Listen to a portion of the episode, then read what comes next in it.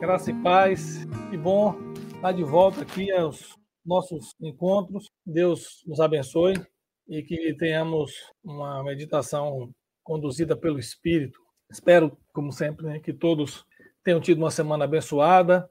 Você que está no Facebook ou no YouTube, curta, compartilhe, compartilhe nos seus grupos de WhatsApp. E hoje nós começamos aquele projeto, ainda timidamente, mas começamos, que é o projeto Pense Biblicamente. E o primeiro encontro, que na verdade o anterior sobre mandato cultural, foi um encontro que era introdutório. E esse é o começo do Pense Biblicamente. Nós vamos trabalhar alguns conceitos e, claro, fundamentos bíblicos, e vamos dar seguimento a esse projeto que é, foi gestado na mente do Senhor e colocado em nossos corações. Vamos começar com a oração. Senhor Deus, maravilhoso Pai, nós te damos graças por tudo. Peço que abençoe o nosso encontro, que todos os corações e mentes sejam preparados pelo Teu Espírito Santo e que seja o Teu Espírito Santo a falar e que nós possamos aprender cada vez mais de Ti, que a Tua palavra frutifique em nossas vidas e nós também possamos dar fruto, testemunho e conduzir nossa vida sempre segundo a tua vontade e nos teus caminhos. É o que te peço e já te agradeço em nome de Jesus. Amém. Hoje nós começamos e, e, vai poder parecer um pouco um pouco filosófico, talvez, mas nós vamos começar estudando um conceito que é um conceito de visão de mundo, cosmovisão, enfim, não é um, não é um conceito não é um conceito que foi gestado dentro da teologia, mas que nós fazemos uso dele. E temos que ter cuidado ao fazer uso. Eu já falei isso em outra, uma outra oportunidade, como falando de vida cristã. Bom, mas a pergunta, e a gente começa hoje com uma pergunta, uma pergunta bem tranquila, depois nós vamos ler o texto bíblico. A pergunta é: precisamos recuperar a visão cristã de mundo? Precisamos recuperar a visão cristã de mundo? Como é que vocês acham que as pessoas enxergam a vida, o homem, os relacionamentos, como é que nós estamos vendo o mundo e como é que o mundo nos vê. E por que recuperar uma visão cristã de mundo? Antes da gente ler o texto bíblico, eu quero colocar para vocês um conceito que a gente vai usar com moderação, mas a gente vai usar, que é o conceito de cosmovisão ou visão de mundo. É um conceito que não foi é, originado na teologia, nem biblicamente, mas é um, é, um, é um conceito que serve ao que nós queremos, no sentido de vamos olhar para o mundo a partir de quê? E aí eu já começo a tratar o conceito de cosmovisão. E a partir de que pressupostos e crenças e valores? E mais do que isso, a pergunta é: quais são os pressupostos, crenças, valores que movem a sua vida? E como é que isso se estabeleceu na sua vida? E qual, obviamente, o significado de ter uma cosmovisão? O que é que isso significa para você e para a sua vida? Como introdução, a, a, a, gente precisa tratar esses conceitos para que a gente entenda com o que, é que a gente está lidando. Vejam bem, há, há um conceito de cosmovisão, e aí eu vou orientar aqueles que queiram se aprofundar no assunto. Existem livros muito interessantes. Um deles é esse, Dando Nome ao Elefante. Outro, muito interessante, O Universo ao Lado, também muito bom. Tem o livro que inspirou essa nossa série, O Pense Biblicamente, de John MacArthur. E um que é um clássico sobre cosmovisão, que é o do Arthur F. Holmes, com David, apresentação de Arthur Holmes, de David Naugle, Cosmovisão. E é interessante olhar para isso, porque esse foi um conceito que, ainda que não tenha sido cunhado, gestado dentro da teologia, ele nos serve.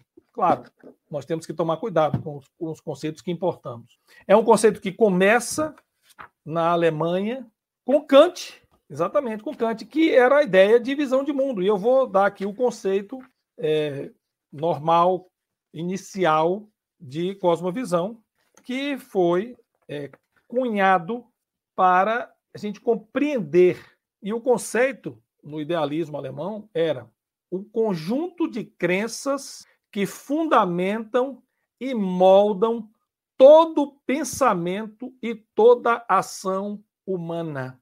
E, e esse é um conceito está num livro é, criando uma visão cristã, uma cosmovisão cristã, fazendo uma leitura do Abraham Kuyper, que é um teólogo cristão, mas é um conceito que está que foi herdado do no idealismo e romantismo alemão. Claro, depois disso vem outros tantos pensadores e filósofos, e não é esse o nosso nosso propósito. E recentemente, uma definição pouco precisa de cosmovisão é que é a perspectiva fundacional a partir do qual uma pessoa aborda todas as questões da vida. Olha só, a partir desses dois conceitos, a gente começa a, a determinar o seguinte: olha, então, cosmovisão é uma explicação ou interpretação do mundo e da realidade. Esse da realidade foi uma inclusão minha no conceito do MacArthur. É, e, em segundo lugar, uma aplicação dessa interpretação à vida. Ora, então nós começamos a entender que ter uma visão de mundo é interpretar, entender, olhar o mundo e, mais do que isso, conduzir a nossa vida a partir desse conjunto de crenças. Mas o que é que compõe essas crenças? Além de toda uma formação cultural, o que forma são pressuposições. E mais do que isso, quando a gente fala em cultural, a gente não está falando apenas de um conjunto de usos, costumes e tradições mas estamos incluindo, inclu, incluindo a visão religiosa. É, num curso do Heber Campos Júnior, ele salienta muito a, o caráter do homem como sendo criado para adorar. E todo homem é um adorador. E ele pontua muito bem uma questão que diz que mesmo o ateu adora algo. Afinal de contas, se não adora a Deus, adora a criação, adora a si, tem gente que adora animais, tem gente que adora imagens. O homem é um homem religioso por natureza, ainda que se negue a participar de qualquer agremiação religiosa. Mesmo o ateu tem um conjunto de crenças e pressuposições e vive e se entrega a partir desses conceitos e valores. E é por isso que nós começamos a responder a pergunta de, da necessidade de recuperarmos a visão cristã de mundo, porque o que tem predominado no mundo, e nós somos minoria, é uma visão, ou uma cosmovisão, uma visão de mundo, que confronta, que colide em muitos aspectos com aquilo que a palavra de Deus nos revela. Colide não sempre, porque há, ah, claro, existem consenso a respeito de algumas questões. Há consenso de que a educação é importante, há consenso de que há que se cuidar das crianças, há consenso de que se deve cuidar dos idosos, há consenso de que se deve cuidar dos animais, há consenso a respeito de uma série de questões de que se deve cuidar do meio ambiente, há uma série de questões em que e pontos em que há consenso. O que está por trás, embaixo da linha d'água, são os pressupostos de o que é que eu entendo por cuidado, o que é que eu entendo por vida, e como é que eu vou me relacionar com esse mundo que eu vivo. Lembram do mandato cultural? Para nós, nós temos muito claro isso. Os cristãos têm muito claro. Mas está tudo muito claro para nós, por quê? Porque nós abraçamos um conjunto de crenças e valores que nós entendemos ser verdadeiros. É, é preciso a gente é, refletir um pouco mais a respeito disso e pensar que não só nós, mas várias, várias e várias pessoas têm conceito a, conceitos a respeito das mais variadas questões. Hoje em dia, quando discutimos tantas coisas, discutimos é, sobre o que é homem, o que é mulher, sobre é, o que é certo, o que é errado, como nós entendemos essa questão da violência. Existem assuntos e temas muito sensíveis que há concordância em parte, e há uma discordância, às vezes, muitas vezes, uma discordância fundamental. Por essa razão é que quando falamos, quando falamos de crenças e valores, nós precisamos, mais do que tudo, é, partir dos conceitos mais fundamentais, mais fundamentais. E, e nesse ponto, a gente precisa, porque somos cristãos e somos assim, a gente precisa é, buscar na nossa fonte no que é que nós cremos. Eu estou começando isso de uma forma bem, bem, bem tranquila para a gente entender que todo mundo tem uma forma de ver o mundo, de crer e de conduzir. Todos, todo mundo. Veja, é, quando alguém assume um sistema de crenças e valores, essa pessoa, mais do que simplesmente agir de acordo com aquele sistema de crenças e valores, todas as coisas são conduzidas a partir desses pressupostos. Ah, pastor, está muito filosófico esse começo. O que, é que eu quero dizer com isso? Você ouve muitas vezes as pessoas darem opiniões a respeito de todos os assuntos, concordarem em parte com você, mas depois olhar assim, assim peraí, mas se for dessa forma, isso não está correto. Isso pode implicar uma coisa ruim. Não, não, não. A Bíblia não autoriza isso, não, sabe? Então a gente começa a enxergar por trás da cortina de que há problemas naquela visão das pessoas, naquela cosmovisão. Nessa nosso primeiro encontro, do Pense Biblicamente, a gente vai não só entender, e a gente já tem o conceito de cosmovisão, como nós precisamos entender qual deve ser a postura do cristão diante desse conflito, desse clash de cosmovisões, desse, desse embate. E precisamos entender isso à luz do que a palavra nos diz. E aí nós vamos, obviamente, partilhar a palavra de Deus agora, nesse momento, e vamos começar a meditar sobre o que, que a Bíblia nos fala, o que, que a Bíblia nos diz a respeito disso. E vamos começar com é, a passagem que está na segunda carta aos Coríntios, no capítulo 10, e vamos ler os versos 4 a 6. Diz assim: Porque as armas da nossa milícia não são carnais, e sim poderosas em Deus, para destruir fortalezas, anulando nós sofismas e toda altivez que se levante contra o conhecimento de Deus, e levando cativo todo pensamento à obediência de Cristo, estando prontos para punir toda desobediência, uma vez completa a vossa submissão. É, veja, eu vou destacar levando cativo todo pensamento à obediência de E eu quero destacar esse ponto porque nós podemos entender que nós vivemos numa guerra espiritual, mas também uma guerra de narrativas, né? anulando sofismas, uma guerra em que muitas vezes as pessoas usam de sua posição ou formação ou titulação para tentar questionar e se levantar contra o conhecimento de Deus. E aqui é importante colocar a questão do conhecimento, né, que é, é, é uma, uma questão do conhecimento no sentido de entendermos de uma forma mais profunda. E esse conhecimento de Deus tem a ver com a sabedoria moral correta.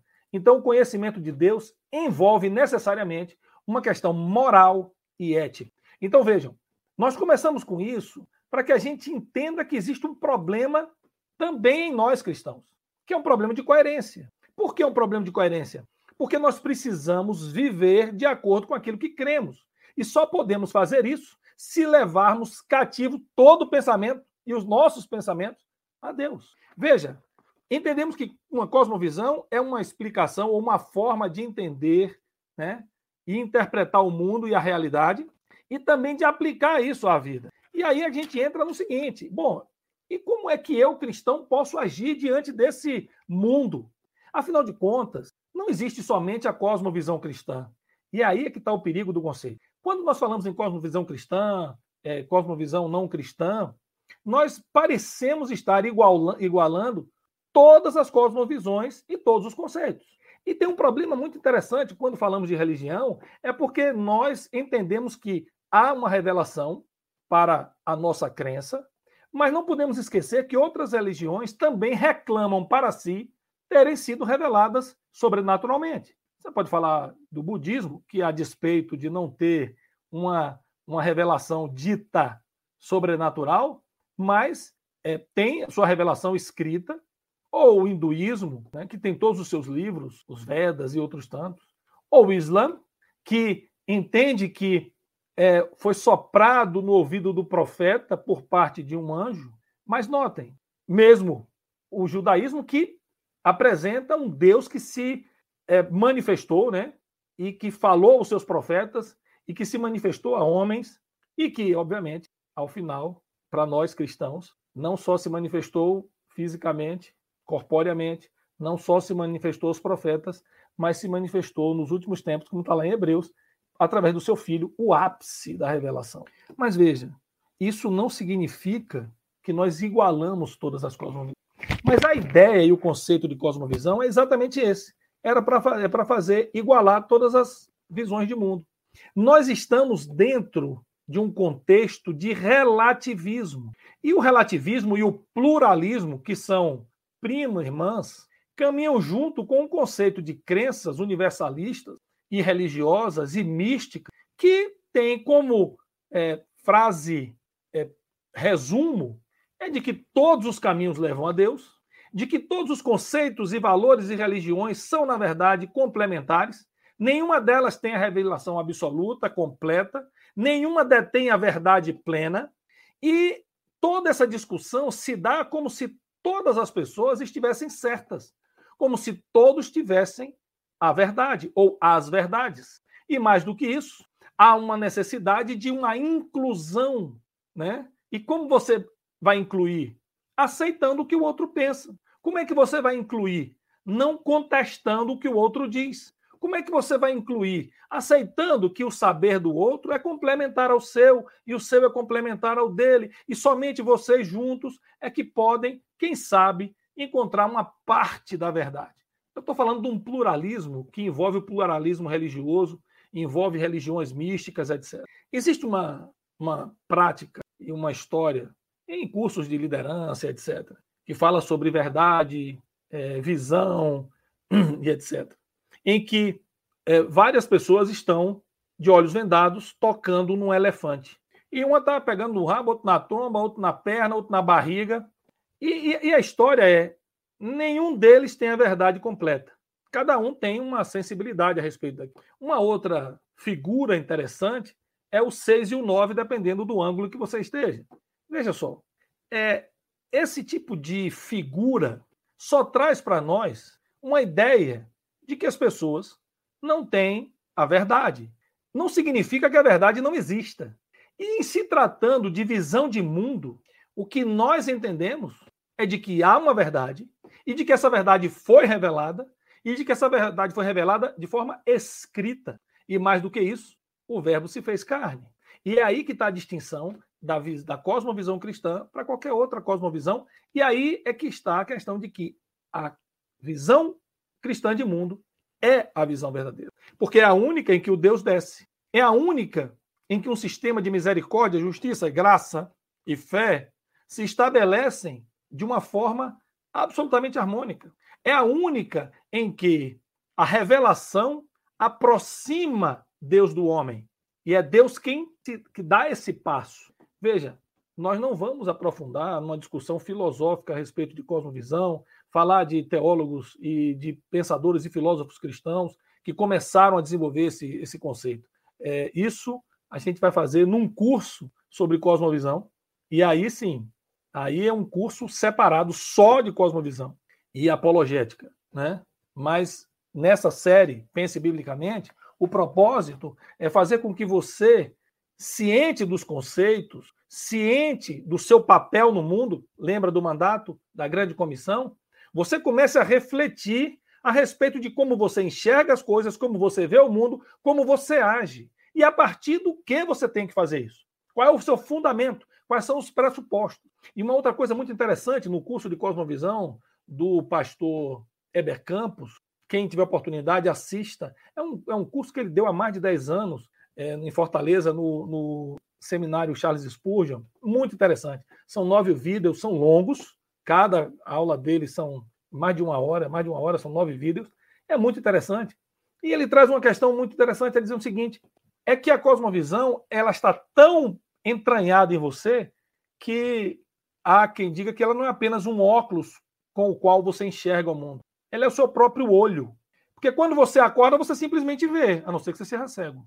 Então você não reflete a respeito das coisas que você pensa, muitas vezes, nem o que você diz. E é nesse sentido que nós, cristãos, devemos estar atentos à forma como pensamos, o que dizemos e o que fazemos, para que a gente tenha uma coerência entre o discurso e a prática, para que a gente não incorpore conceitos e valores e traga um, uma, uma questão que para nós é muito cara, é de que a nossa vida toda e inteira é para a glória de Deus e nós estamos diante de Deus todo o tempo.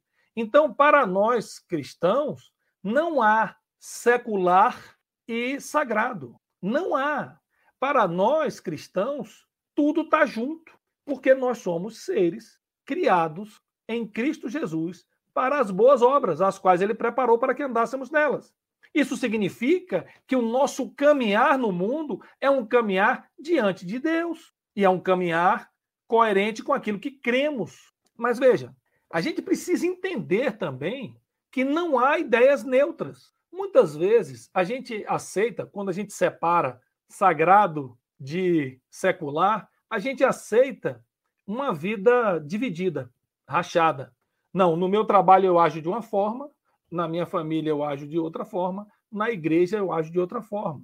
E ainda tem aquela coisa que é muito pior: é de que você só é cristão quando está entre os irmãos ou dentro dos muros da igreja. Fora dos muros, você é um ser humano como outro qualquer. O que é uma complicação isso. E muitas vezes inverte a situação, em que o camarada tem lá a sua profissão e ele é cristão. Só que aí ele é, antes de ser cristão, a profissão. Quando, na verdade, tudo que ele fizer, ele tem que fazer para a honra e glória do Senhor. Então, quando falamos em pensar biblicamente, significa não só viver a partir dos pressupostos, crenças, valores que a gente aprendeu na Bíblia, mas como ter a nosso, nosso coração e mente transformados a ponto de não haver separação entre a nossa vida dentro e fora da igreja. Nós somos de Cristo, separados para boas obras, para andar nas boas obras, dentro e fora da igreja. E esse é um ponto em que o retomar a visão cristã de mundo é importante, porque é no mundo que nós vamos trazer a, a mensagem do reino de Deus. Não há ideias neutras.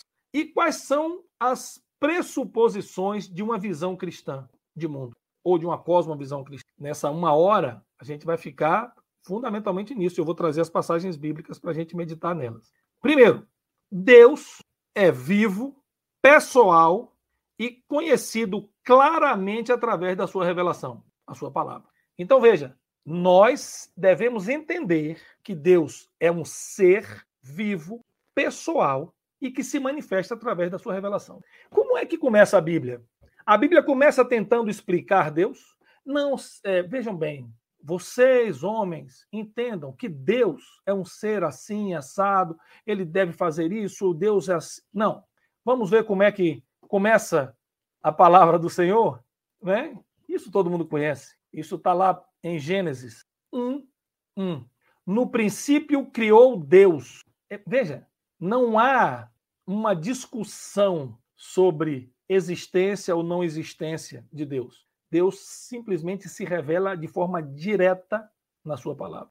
E, e veja, essa é uma revelação que nos impõe uma, uma forma de pensar que é: opa, então, como cristão, a primeira coisa que eu devo entender é a pessoalidade, a soberania, a existência, mais do que tudo, porque aliás, existência é muito complicado falar de existência para Deus, porque Deus é o único em que a palavra eterno pode se aplicar de forma plena, no sentido de não ter começo nem fim. Então, só a Deus se pode aplicar a palavra eterno, aquele que não tem começo nem fim. Claro que eterno também tem como significado aquilo que não tem fim, mas pode ter um começo. Então, seria interessante até tratar as coisas que têm começo, mas não têm fim, como coisas infindáveis mas é eterno, que não tem começo nem fim, só Deus.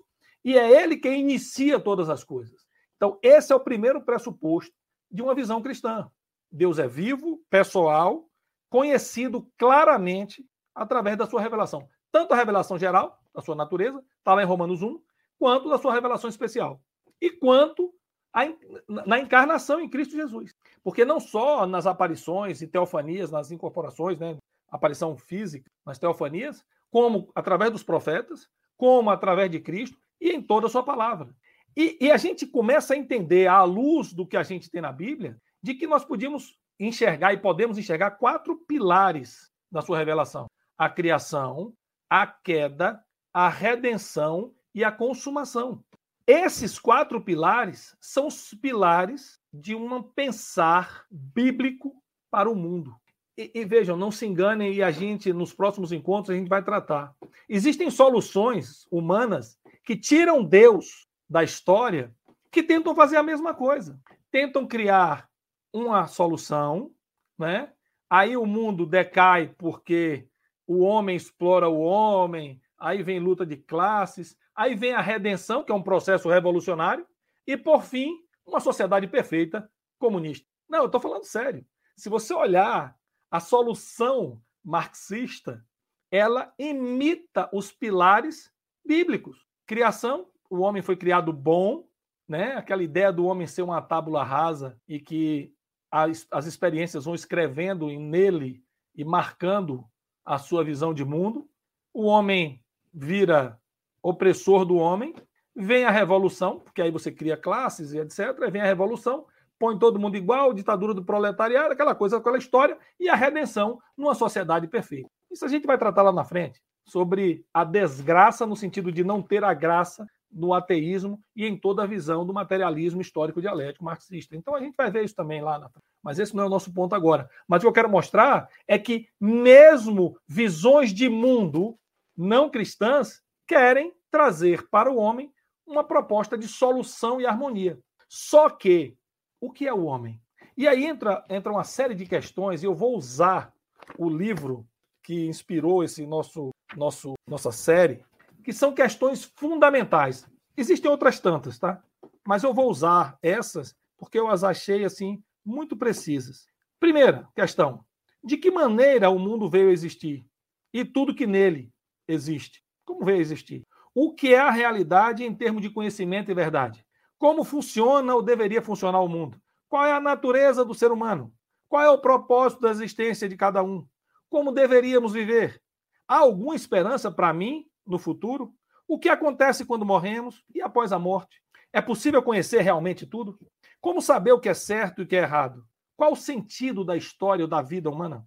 E o que é que o futuro nos reserva? Veja, são questões fundamentais. E a despeito da Bíblia não ser um livro que exaure todos os conhecimentos do mundo, a palavra de Deus, a Bíblia, traz resposta para todas essas questões. E são as questões fundamentais da existência. Então, o pensar biblicamente é você olhar para o mundo a partir de algo que Deus colocou em você, a sua palavra. E é claro, uma mudança de coração.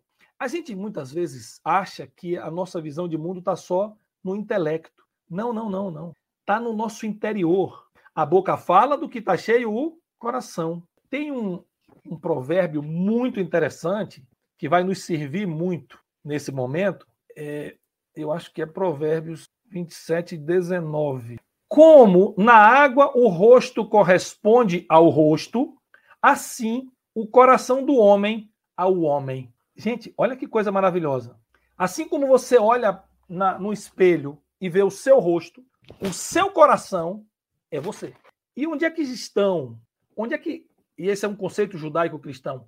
Onde estão valores, vontades, crenças, todos os pressupostos que movem a sua vida?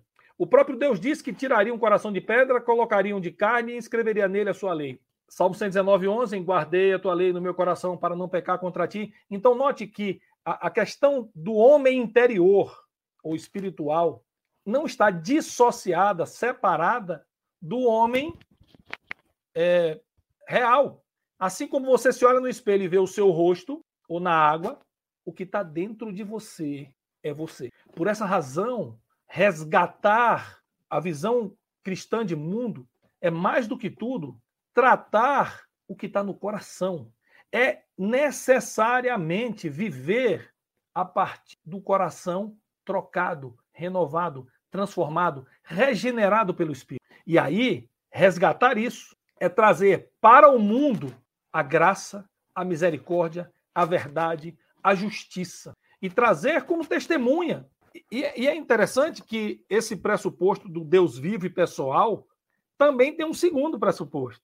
As Escrituras revelam o caráter, os propósitos e a vontade de Deus. E essa palavra revelada, ela é infalível e inequívoca. Não tem erro. E nós precisamos entender isso porque porque é isso que nós precisamos viver.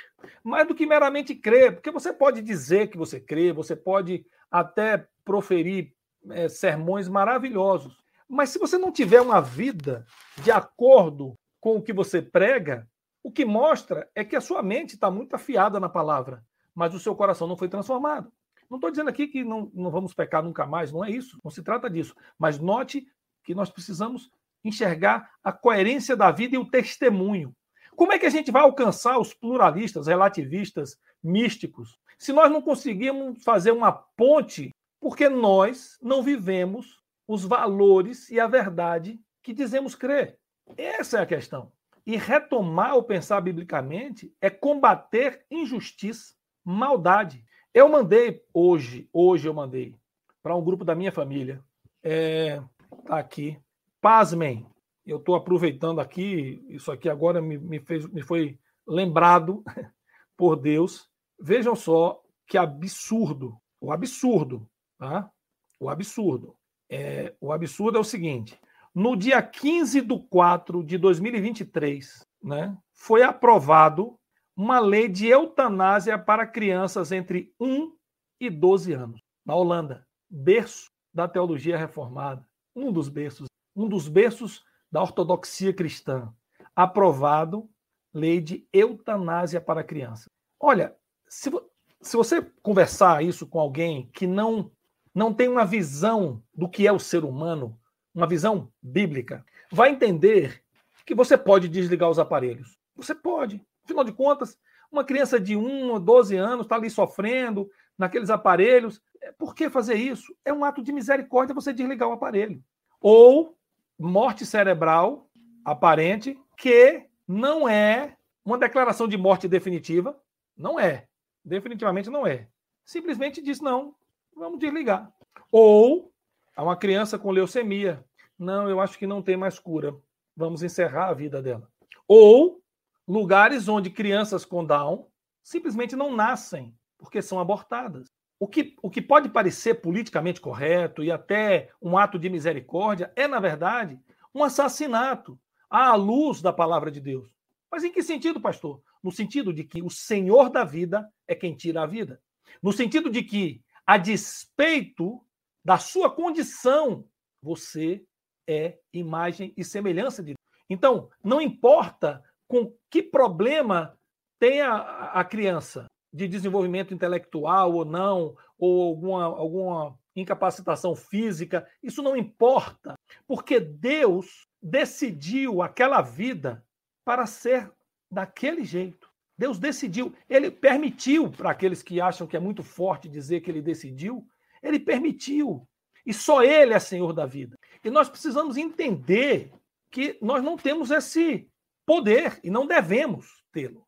Então, notem que resgatar uma visão cristã de mundo é resgatar não só a dignidade do ser humano, mas a sua identidade, a sua real identidade, como ser criado à imagem e semelhança de Deus, a despeito de ser uma imagem distorcida pela queda, embaçada pelo pecado, mas ainda é a imagem e semelhança de Deus. Então, note que é nesse sentido que nós devemos atuar como cristãos no mundo. E por que cristãos no mundo? Porque existem três passagens bíblicas, eu vou tratar somente dessas três, que existem outras tantas, mas essas três são bem, bem conhecidas e bem emblemáticas. A primeira passagem eu vou ler em primeira carta do apóstolo João, capítulo 2, vai do 15 ao 20. A gente vai ler aqui. Ó. Não ameis o mundo, nem as coisas que no mundo que há no mundo. Se alguém amar o mundo, o amor do Pai não está nele. porque tudo que há no mundo, a concupiscência da carne, a concupiscência dos olhos, a soberba da vida, não procede do Pai, mas procede do mundo. Ora, o mundo passa bem como a sua concupiscência. Aquele, porém, que faz a vontade de Deus permanece eternamente. Filhinhos, já é chegada a última hora, e como vistes que vem o anticristo também agora, muitos anticristos têm surgido, para que, pelo que conhecemos que é a última hora. Eles saíram do nosso meio, entretanto, não eram dos nossos, porque se tivessem sido dos nossos, teriam permanecido conosco. Eles se foram para que ficasse manifesto que nenhum deles é dos nossos. E vós possuís unção que vem do Espírito Santo, e todos tendes conhecimento. Isso aqui já dá mais duas horas para a gente tratar, mas eu quero pontuar algumas coisas. Não amar o mundo não, é, não significa que você não deve amar as pessoas. Você não deve amar os valores e conceitos que já estão descritos aqui: concupiscência da carne, concupiscência dos olhos, soberba da vida e tudo aquilo que não procede do Pai. E mais do que isso, esse é um problema que vai estar inclusive dentro da igreja, porque alguns que estavam dentro da igreja saíram. E saíram por quê? Porque não tinham a unção nem o conhecimento de Deus. E o conhecimento no sentido de ter um conhecimento íntimo de Deus, de compreender, de perceber, de notar né? É um conhecimento que não foi adquirido plenamente. Agora, você pode me perguntar, mas como é que eu posso, como é que eu posso conciliar, pastor, não amar o mundo com Deus amou o mundo de tal maneira que deu seu filho unigênito para todo aquele que nele crê, não pereça, mas tenha vida eterna. É muito simples. Deus é amor. Ele tende a amar e por isso ele entrega o filho. Não significa que Deus ama a concupiscência do mundo. Deus ama, não ama a soberba, aliás, ele resiste ao soberbo. E é por amor que, e por misericórdia e graça é que o Senhor Jesus veio. É tudo movido pelo amor de Deus. E a gente fica olhando e diz, bom, mas está certo. Então eu não devo amar o mundo. Mas como é que eu faço isso? Porque afinal de contas eu estou no mundo. E é interessante que o próprio Senhor Jesus, e aí sim, no Evangelho de João, capítulo 17, no Evangelho de João, capítulo 17, verso 15, é dito o seguinte: Não peço que os tires do mundo, e sim que os guardes do mal. Não são do mundo, como também eu não sou. Santifica-os na verdade, a tua palavra é a verdade. É essa a forma de caminhar no mundo, é essa a visão bíblica, é esse o pensar biblicamente. É esse o pensar biblicamente. Nós estamos no mundo santificados pela palavra que é a verdade. Por isso é que o pensar e a vida cristã são tão diferentes, porque nós cremos numa verdade absoluta. E não cremos na verdade porque a verdade em si é absoluta. É porque a fonte da verdade é absoluta, que é Deus. Não é porque a verdade é absoluta, mas é porque a fonte da verdade é absoluta, porque a fonte do conhecimento é absoluta, porque a fonte de todo saber e viver é absoluto, que é Deus. Nós somos sal da terra e luz do mundo, está lá em Mateus 5, 13 e 14. Somos pisados como sal, muitas vezes. Mas devemos trazer luz, não a nossa luz, mas a luz de Cristo. Devemos trazer luz para o mundo. E isso é importante dizer, porque esse é o papel do cristão. E o pensar biblicamente, e nós vemos isso lá na segunda carta aos Coríntios, 10, verso 5, é submeter todos os meus pensamentos a Cristo é confrontar para que a gente apreenda, internalize de tal maneira a vontade de Deus em nossas vidas. A gente tem que estar tão enxertado na videira que tudo que emanar de nós, tudo que sair da nossa boca, tem que vir dessa fonte, dessa seiva que é Cristo, né? da, fonte que é, da fonte que é Cristo Jesus, na seiva que é o Espírito Santo que nos faz frutificar, que nos regenera, a gente olha para essa questão do pensar biblicamente e a gente tem que olhar e dizer assim: Deus, transforma a minha mente, que eu tenha a mente de Cristo. E, e, é muito louco, muitas vezes, quando a gente é, reflete, é que a gente pensa assim: por que é que eu ajo como ajo? Tenho agido, né? E, e por que, que eu penso? Como é que eu sei das coisas? lendo, e eu aconselho que leiam e consigam esse livro, Pense Biblicamente, que é uma ótima introdução à cosmovisão cristã, é que nós precisamos entender que dizer que a verdade é absoluta não é suficiente e que ela é imutável, mas é necessário que a gente diga qual é a fonte da verdade absoluta. E quando a gente fala em verdade e conhecimento, a gente tem que entender qual é o conhecimento mais importante, que está aqui na segunda carta de Pedro, capítulo 1, verso 2 a 4. Diz assim: A graça e paz vos sejam multiplicadas no pleno conhecimento de Deus e de Jesus nosso Senhor, visto como, pelo seu divino poder, nos têm sido doadas todas as coisas que conduzem à vida e à piedade. E aqui, piedade é uma vida devota, tá? Uma vida devota, de reverência, de respeito. Pelo conhecimento completo, e aqui, completo em que sentido? Preciso, correto, ético, conhecimento completo daquele que nos chamou para a sua própria glória e virtude, pelas quais nos têm sido doadas as mais preciosas e muito grandes promessas, que por elas vos torneis coparticipantes da natureza divina, livrando-vos da corrupção das paixões que há no mundo. E aqui nós temos da queda, porque afinal de contas o apóstolo Paulo fala do nosso Salvador, então aqui a redenção, se ele nos salvou, é porque estávamos perdidos antes. Se ele nos fez justiça, é porque estávamos em um caráter injusto. E ora, e se pelo seu divino poder nos redimiu, temos que agora buscar uma vida reta diante dele, para quê? Para que na consumação, para que no final de todas as coisas possamos estar diante dele, claro, em glória, juntamente com ele. E aí eu penso e digo, mas por que, que eu tenho que viver assim? Porque essa é a única forma de viver. E se eu olho para isso, eu não devo olhar com um olhar apenas, ah, mas isso é um, um conhecimento. Não, é, é, vida. Não é, não tem nada a ver com salvação por obras, muito pelo contrário, mas é eu me submeter a esse senhorio maravilhoso de Cristo e caminhar de acordo com a vontade dele. É submeter toda a altivez, todo o pensamento, toda a sabedoria ao Senhor Jesus. E é combater toda a falácia, toda a vaidade, e tudo aquilo que se levanta contra o conhecimento de Deus. Esse é o papel do cristão. É o papel da igreja de destruir as obras de Satanás. Como? Vivendo a fé em Cristo Jesus. E por fim, e não menos importante, eu gostaria de ler para vocês. Eu fiz um credo. Chama-se credo epistemológico, é o credo do saber, né? Por que, que eu creio e, e sei como acho que sei? Por que, que eu acho que sei a palavra? Por que, que eu acho que eu conheço a palavra, o oh Deus, né? Então, meu credo foi assim: creio que o Deus triuno, soberano e criador de todas as coisas, é a única referência de todo significado.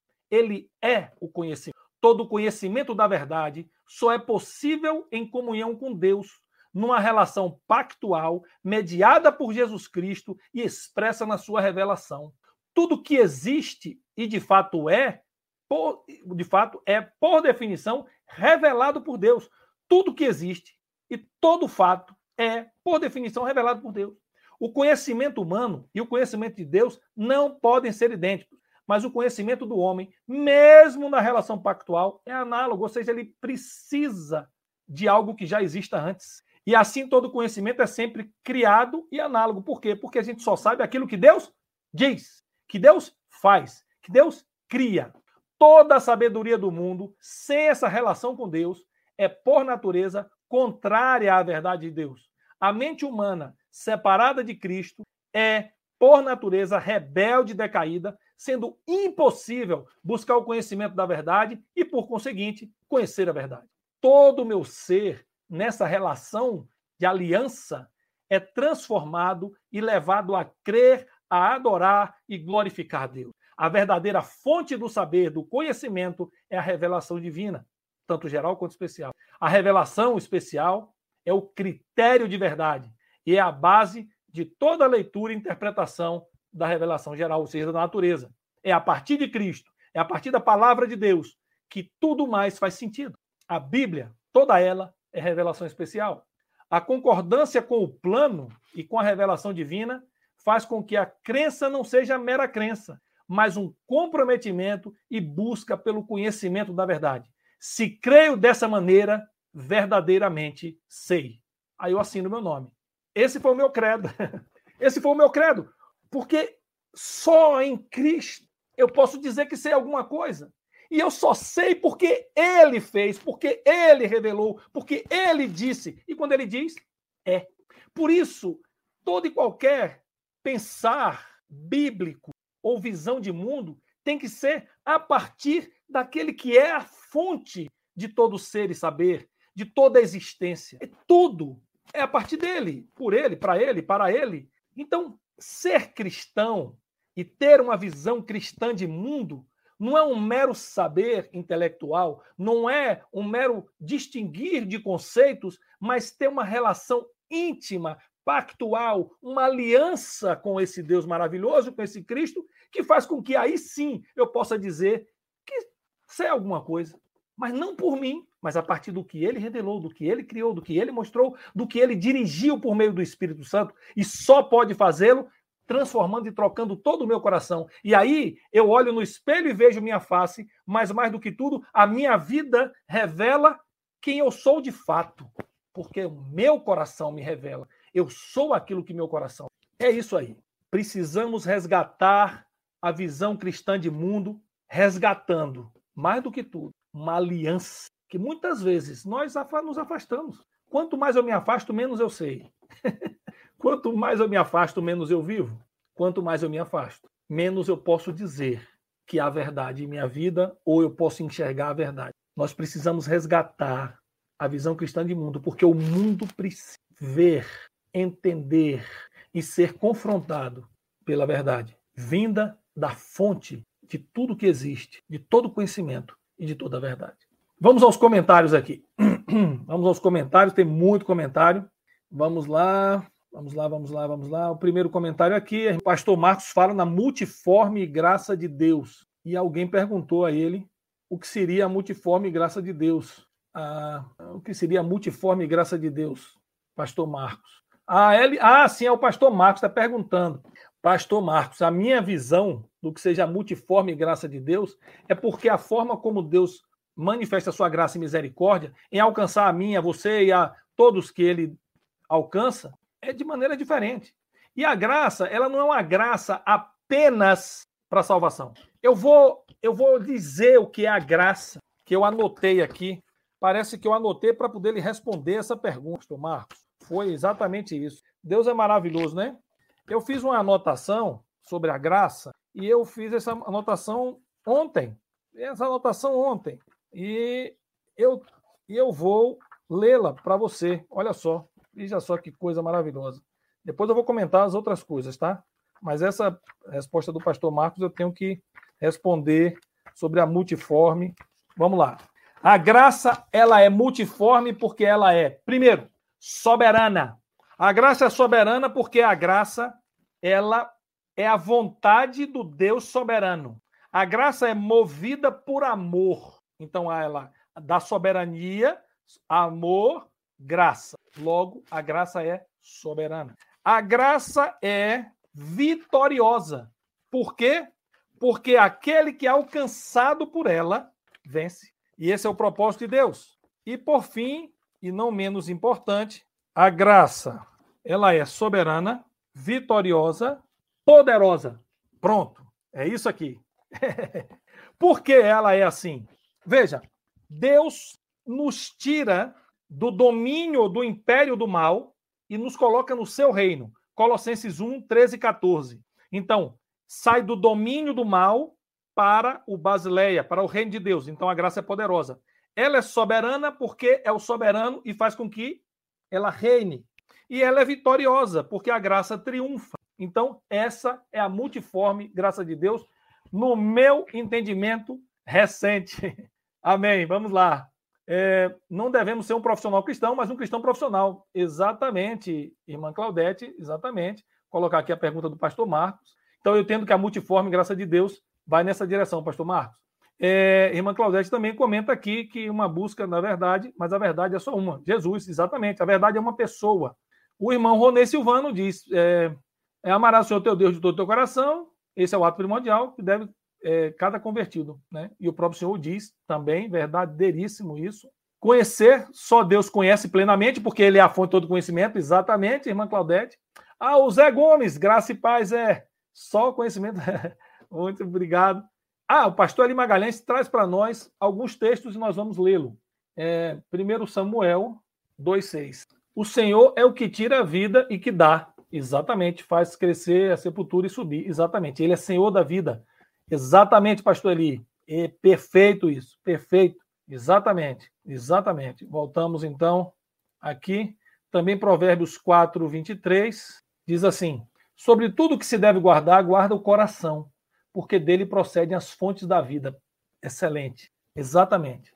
O coração procede às fontes da vida e é o coração que é o depositário da vontade, da inteligência, da memória, dos sentimentos e da vida como ela se manifesta no homem. Perfeito. Exatamente isso. A irmã Claudete, é, mesmo que um bebê tenha qualquer deficiência, mesmo antes de nascer, Deus tem um propósito para a vida dele, exatamente, perfeito. No verso 17 do capítulo 3 de João, Deus o enviou não para julgar, mas sim para salvar o mundo. Exatamente. A volta como juiz, a volta dele é como juiz, mas agora ele veio para salvar. Perfeito, exatamente. Para mim, a ação de Deus em Jesus, na condução do Espírito Santo de Deus em nossa vida. Jesus é a nossa aliança. Amém. Exatamente. Meus irmãos, é, é isso. Esse foi o nosso primeiro encontro do Pense Biblicamente. O, o Pense Biblicamente começa no mandato cultural como um fundamento, e hoje é o primeiro dia dessa série chamada Pense Biblicamente. Nessa série, nós vamos ter também resumos e resenhas de livros. Vários livros, como esses que eu mostrei aqui para vocês, né, de cosmovisão. Né? É, tem outros tantos livros né, sobre como não ser secular, e, enfim, um caminho melhor e tantos outros livros. E, e é importante que a gente esteja em paz, é, vamos dizer assim, nesse caminho que nós estamos seguindo, porque nós aqui para frente vamos trazer outros temas. Mas eu quero que fique muito claro. E aí, para finalizar, nós vamos ler Romanos 12, todo mundo conhece esse, 1 a 3. Rogo-vos, pois, irmãos, pelas misericórdias de Deus, que apresenteis o vosso corpo por sacrifício vivo, santo e agradável a Deus, que é o vosso culto racional. E não vos conformeis a este século ou mundo, não vos conformeis a essa cultura. Não vos conformeis ao politicamente correto. Não vos conformeis a conceitos e valores antibíblicos. Não vos conformeis com aquilo que parece ser bom, mas que se opõe à palavra de Deus. Mas transformai-vos pela renovação, renovação, renovação, refazimento, né? restauração, completa mudança da sua mente. E aqui a mente, a mente é tudo aquilo que faz com que eu possa ter entendimento.